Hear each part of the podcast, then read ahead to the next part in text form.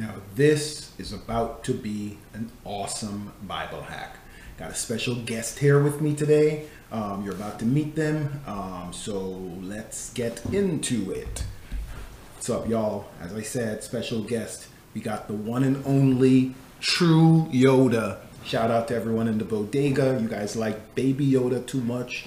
This is the only true Yoda. Nonetheless, let's get into this Bible hack. So today we're going to touch on something uh, from that's going to pull in Old Testament to New Testament. Quite frankly, Genesis all the way down to Revelation. It's very present. I think it's important for today. Um, so let's get into it. This is Bible hacking.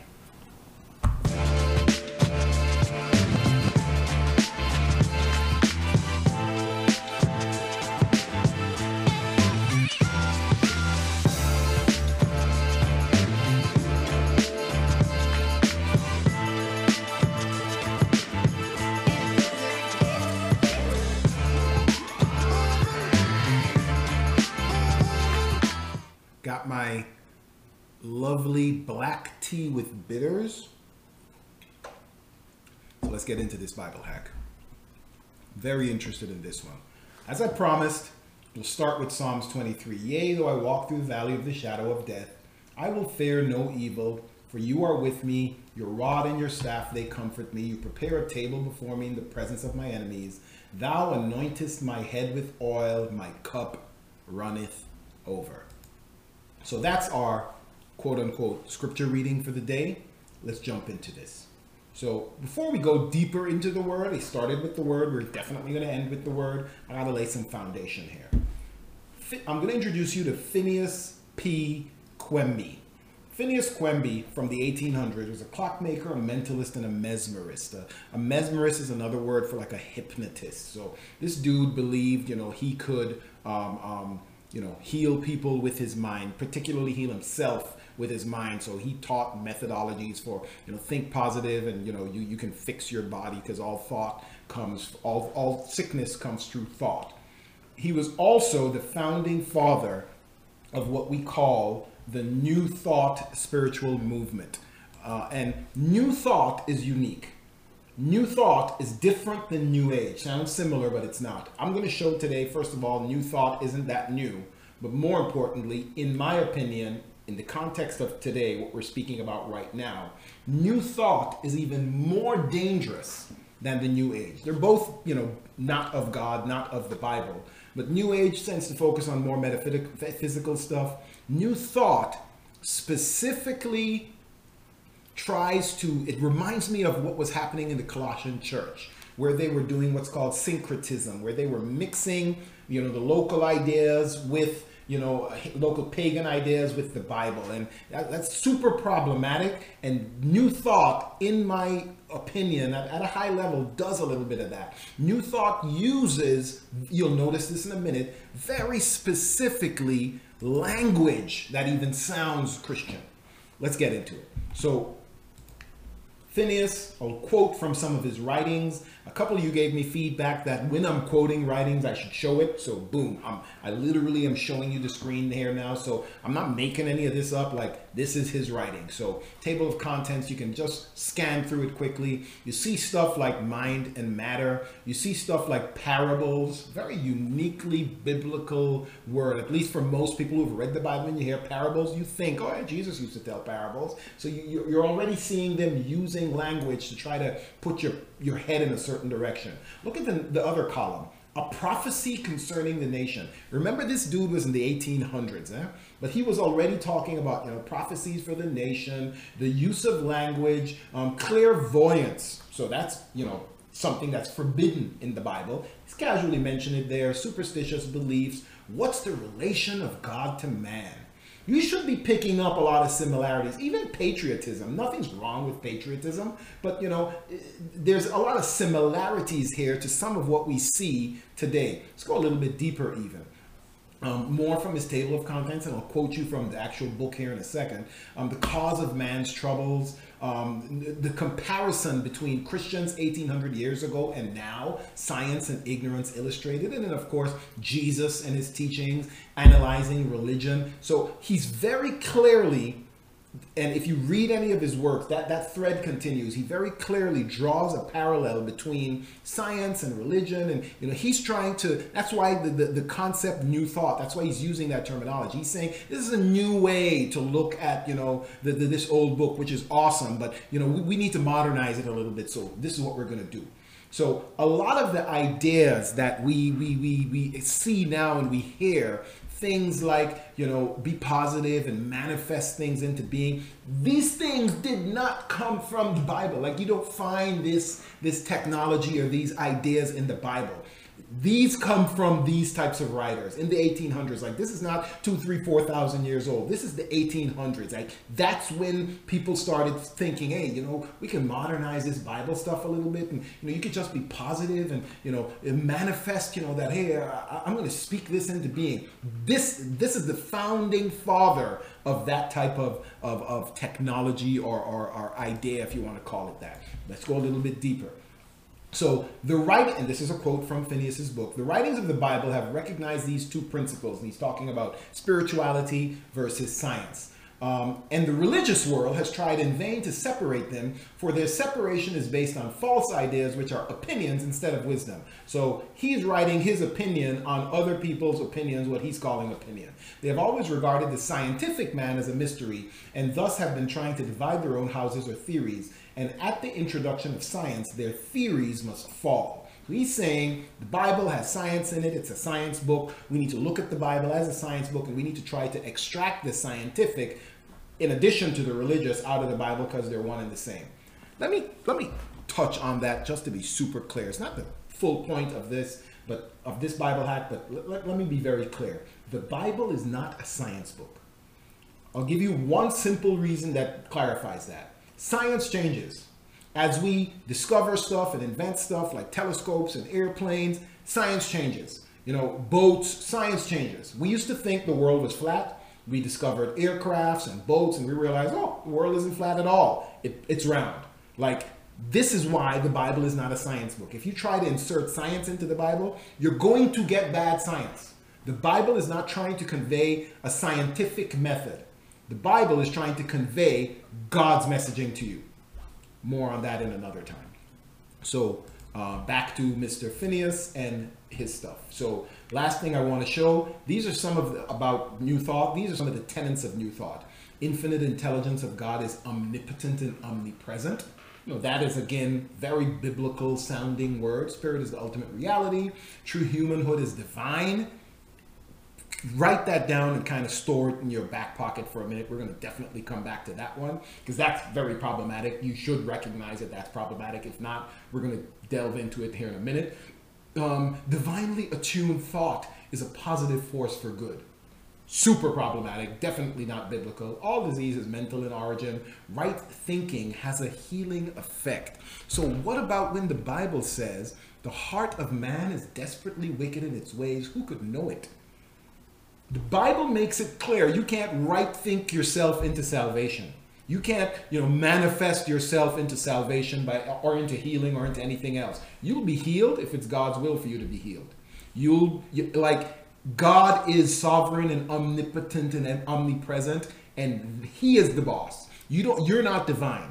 You don't get to manifest stuff and make stuff and you know, or I'm gonna just think hard on this and surround myself with, you know, good stuff and good stuff. That is not scriptural. That comes from this type of stuff, which popped up. And like I said, he's one of the founding fathers in the 1800s. It is not from the biblical age. So just stop assuming when you hear people, you know, trying to insert this this idea, this concept into what they're preaching or teaching, and and trying to cover it off as this is the Bible. It is not. It is heresy. And I'll, we'll, we'll climb deeper into it. Here we go this is the thing that got me started down this road. Saw this on social media last week, this week, I can't remember. If you surround yourself with people who are not accustomed to your success, they become fearful because you are reflecting back something to them that they don't recognize.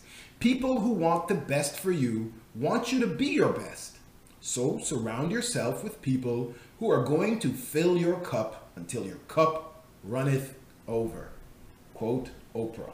Now, setting aside the fact that in the description of this video on YouTube, I've put a link to Oprah, old recording of Oprah on her TV show, arguing, um, even arguing with an audience member, that there are multiple ways to salvation. You could be through Hindu, through God, through Islam. They're all heading in the same place. We're all going to end up in heaven. Uh, we don't have to believe in Jesus Christ specifically. You know, there's multiple paths to get there.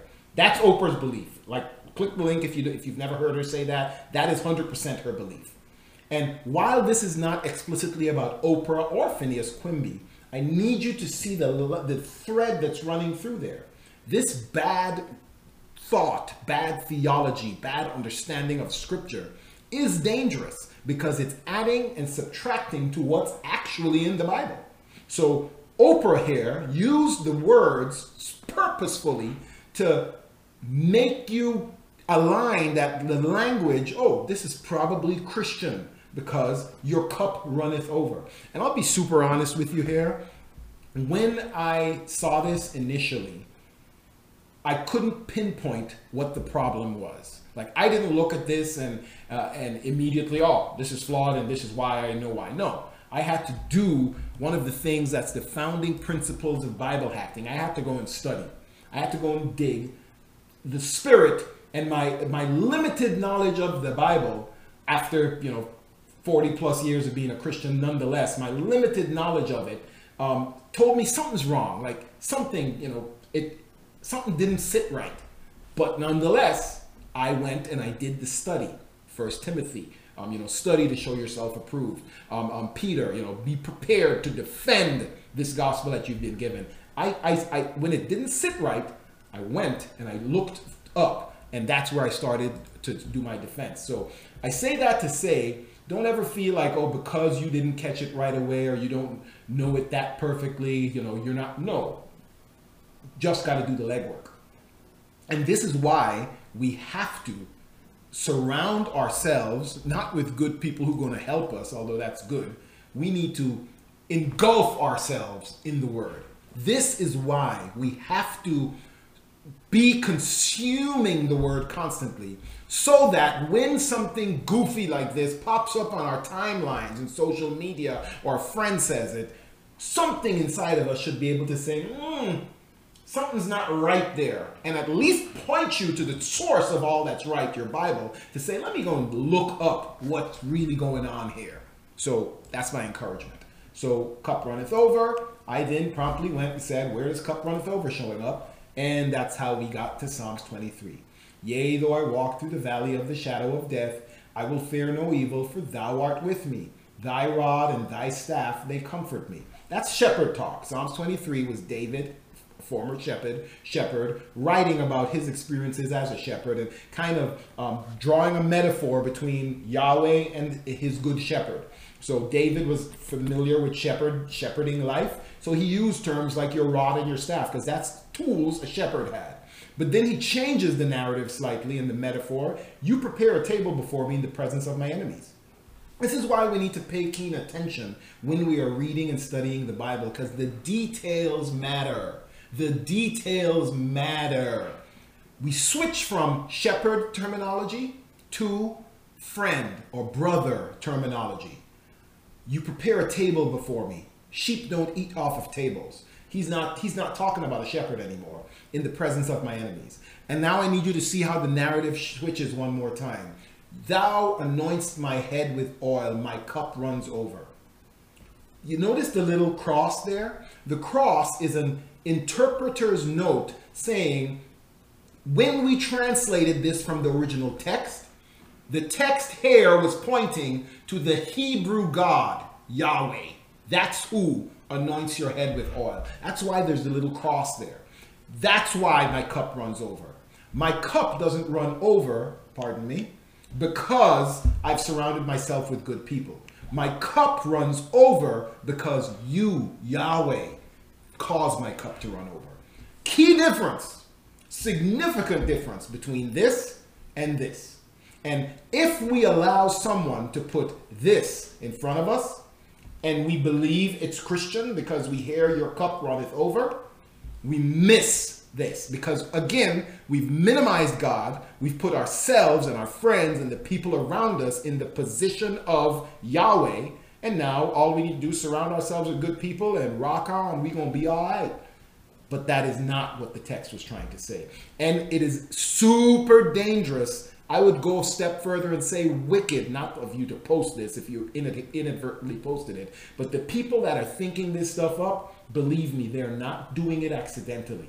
They're using the terms to lure you in on purpose to make you feel that it's okay. Let's go to Genesis. And yes, I'm continuing the thread. And Yahweh God took the man and set him in the Garden of Eden to cultivate it and to keep it. And Yahweh God commanded the man, saying, From every tree of the garden you may freely eat, from the tree of the knowledge of good and evil you shall not eat. For the day you eat, you're going to die. Simple, right? How did we get from Psalms to Genesis? About to explain you. This was obviously when God created the, the, the garden, um, you know, his representative of, you know, paradise on earth, Eden, that's what Eden was. The entire earth wasn't Eden. Eden had geographic coordinates. That's why they describe the geography of Eden with the rivers, etc., etc. And we were made to understand that this was a representation of where God lived. That's why after man and after man sinned, it fell, the next thing was, and God, man heard God walking about in the garden in the shade of the, the trees or the shade of the afternoon or something like that. This is where God lived. This was where his divine counsel met. That's what Eden was. It wasn't just a garden. Anyway, so that is the, the key there from the tree of the knowledge of good and evil. You shall not eat. That's what God commanded them. Let's skip forward to the fall. Chapter 3 the most um, you know creepy uh, uh, or sneaky or crafty is the term used of all the, the, the, the, animals and then there was the serpent. And from the fruit of the and the woman said to the serpent from the fruit of the trees of the garden we may eat but from the fruit of the tree that is in the midst of the garden god said you shall not eat it nor shall you touch it you catch anything there? The woman said god said you shall not eat it nor shall you touch it Let's kick back for a second. What did God actually say? This is why, again, this is why, again, the details are important when we are reading the Bible. Every, and a, a, a good, one of my teachers, Michael Heiser, says, if it's weird in the Bible, it's probably important. I'm gonna go a level further and say if it's minute, it's probably important. So let's let's jump back down here. So that God said, You shall not eat, for the day you eat, you're going to die. Eve said, You shall not eat. Eve said that God said, You shall not eat it, nor shall you touch it, lest you die. Eve just added an extra component to what God said. God said, Don't eat it. Eve said, Don't eat it, but God also said, Don't touch it. Otherwise, we're going to die. And then the serpent, who, by the way, was not a snake, and if you want to get into that, that's a different conversation. Like I said, quote down or comment down at the bottom of this video um, topics you want to talk about things you want to get into verses that you find weird or you know detail that you want to talk about you know we'll look at them and we'll, we'll, if you know if we can do it we'll jump into it. So this might be a conversation for another time on why ancient near eastern people that the bible was written to weren't stupid. They didn't think animals spoke and then suddenly it fell and then animals didn't speak anymore. That's not at all what this text was about, but nonetheless, i will I digress from that. Let's go back to the text. So Eve added something on to what God said. And that, you better believe, was a part of what caused the failing or the falling of humankind. Because understand that Eve, when she added the touch, how do you eat the fruit? You got to go and touch it first. So the minute Eve walked up to the fruit and touched it and didn't die, immediately now she has now introduced into her own mind grounds for doubting God. Because she added something to the text. God said, don't touch it, which God didn't say. And when she touched it and didn't die, eh, maybe I could eat it too, because God said, don't touch it. And, you know, I broke that law and I didn't die, so let me go ahead and eat it. That is the danger of adding or deleting from the text. This is why we are warned not to do that. So fast forward, I promised we'll, we'll also touch on Revelation. I did say Genesis all the way through to Revelation with a stop in Psalms in the middle. Paradise restored. This is the last chapter in the Bible. And he showed me this is, you know, up in heaven, in, in, in, I shouldn't say up in heaven, in John's vision, he showed me the river of the water of life, Krias Clisto, coming out of the throne of God and the Lamb in the middle of its street. And on both sides of the river is the tree of life, producing fruits, etc., etc. Now, what does this imagery paint? This should paint an image for you. This paints the image of Eden, paradise, God's king, God's, God's, God's divine council meeting place restored. That's what Revelations 20, that's the context of what Revelations 22 is, is, is trying to paint to you. Why? We knew in the middle of the garden was tree of the knowledge of good and evil and the tree of life in the garden there were they, they, spoke about you know the rivers flowed out of it etc the, the the language is exactly the same between genesis and revelation here that's purposeful the author knew what he was doing when he used those terms and put them there he wanted you to think this is just like eden god has fixed everything he's restored everything and we're back to the founding beginning of where we needed to be and the tree of life is there why is that important Let's go to the end of Revelations. Final warning. I testify to everyone who hears the word of prophecy in this book. If anyone adds to them, God will add to him the plagues written in this book. And if anyone takes away from the words of this book of prophecy, God will take away his share of the tree of life and the holy city that are written in this book. The author here was drawing the parallel, and when we're interpreting text, it's called a hermeneutical um, circle. You need to go through all of the steps. Step one is what's the context? We know the context of this. It is Eden. It's the new Eden. That's what the context of Revelations 22 is, because this is just further down in the chapter. The next thing is what is the meaning? And the meaning of this is yes, it's explicitly to Revelations because it says don't take away the uh, to the book of to, to, the words written in this book of prophecy. But it's it's he's drawing a painting. He's saying don't take this away. And what is the application of this? So again, hermeneutical cycle, context, meaning, application, and the application is we are painting the picture right back to Genesis because we need you to understand, Mr. Reader, that just like in Genesis, adding to the scripture causes harm, is dangerous. It will get you put out of Eden. It will take away your share of the tree of life. If you read the rest of the fall narrative in, in Genesis, Genesis 3 and probably a little bit of 4, God said they have now sinned. If they stay in sin, living eternally, it's bad. They will be eternally apart from me. This is why he put the angel, the seraphim, I think it said, um, at the doorway of Eden to not allow them to get access to what? To the tree of life. Because with the tree of life, they would have been eternal, and then they would have been eternally in sin. This is why the, the what seemed like just a harsh punishment was for our own protection. That's the point of the Genesis narrative. And John, the author of Revelation, is refreshing us all the way back. So there's bookends happening here. Genesis starts with the fall in Eden.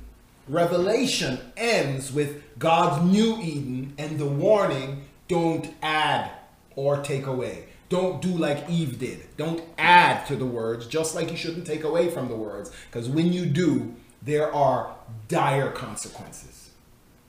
This, again, is why it is so critically important when reading the text.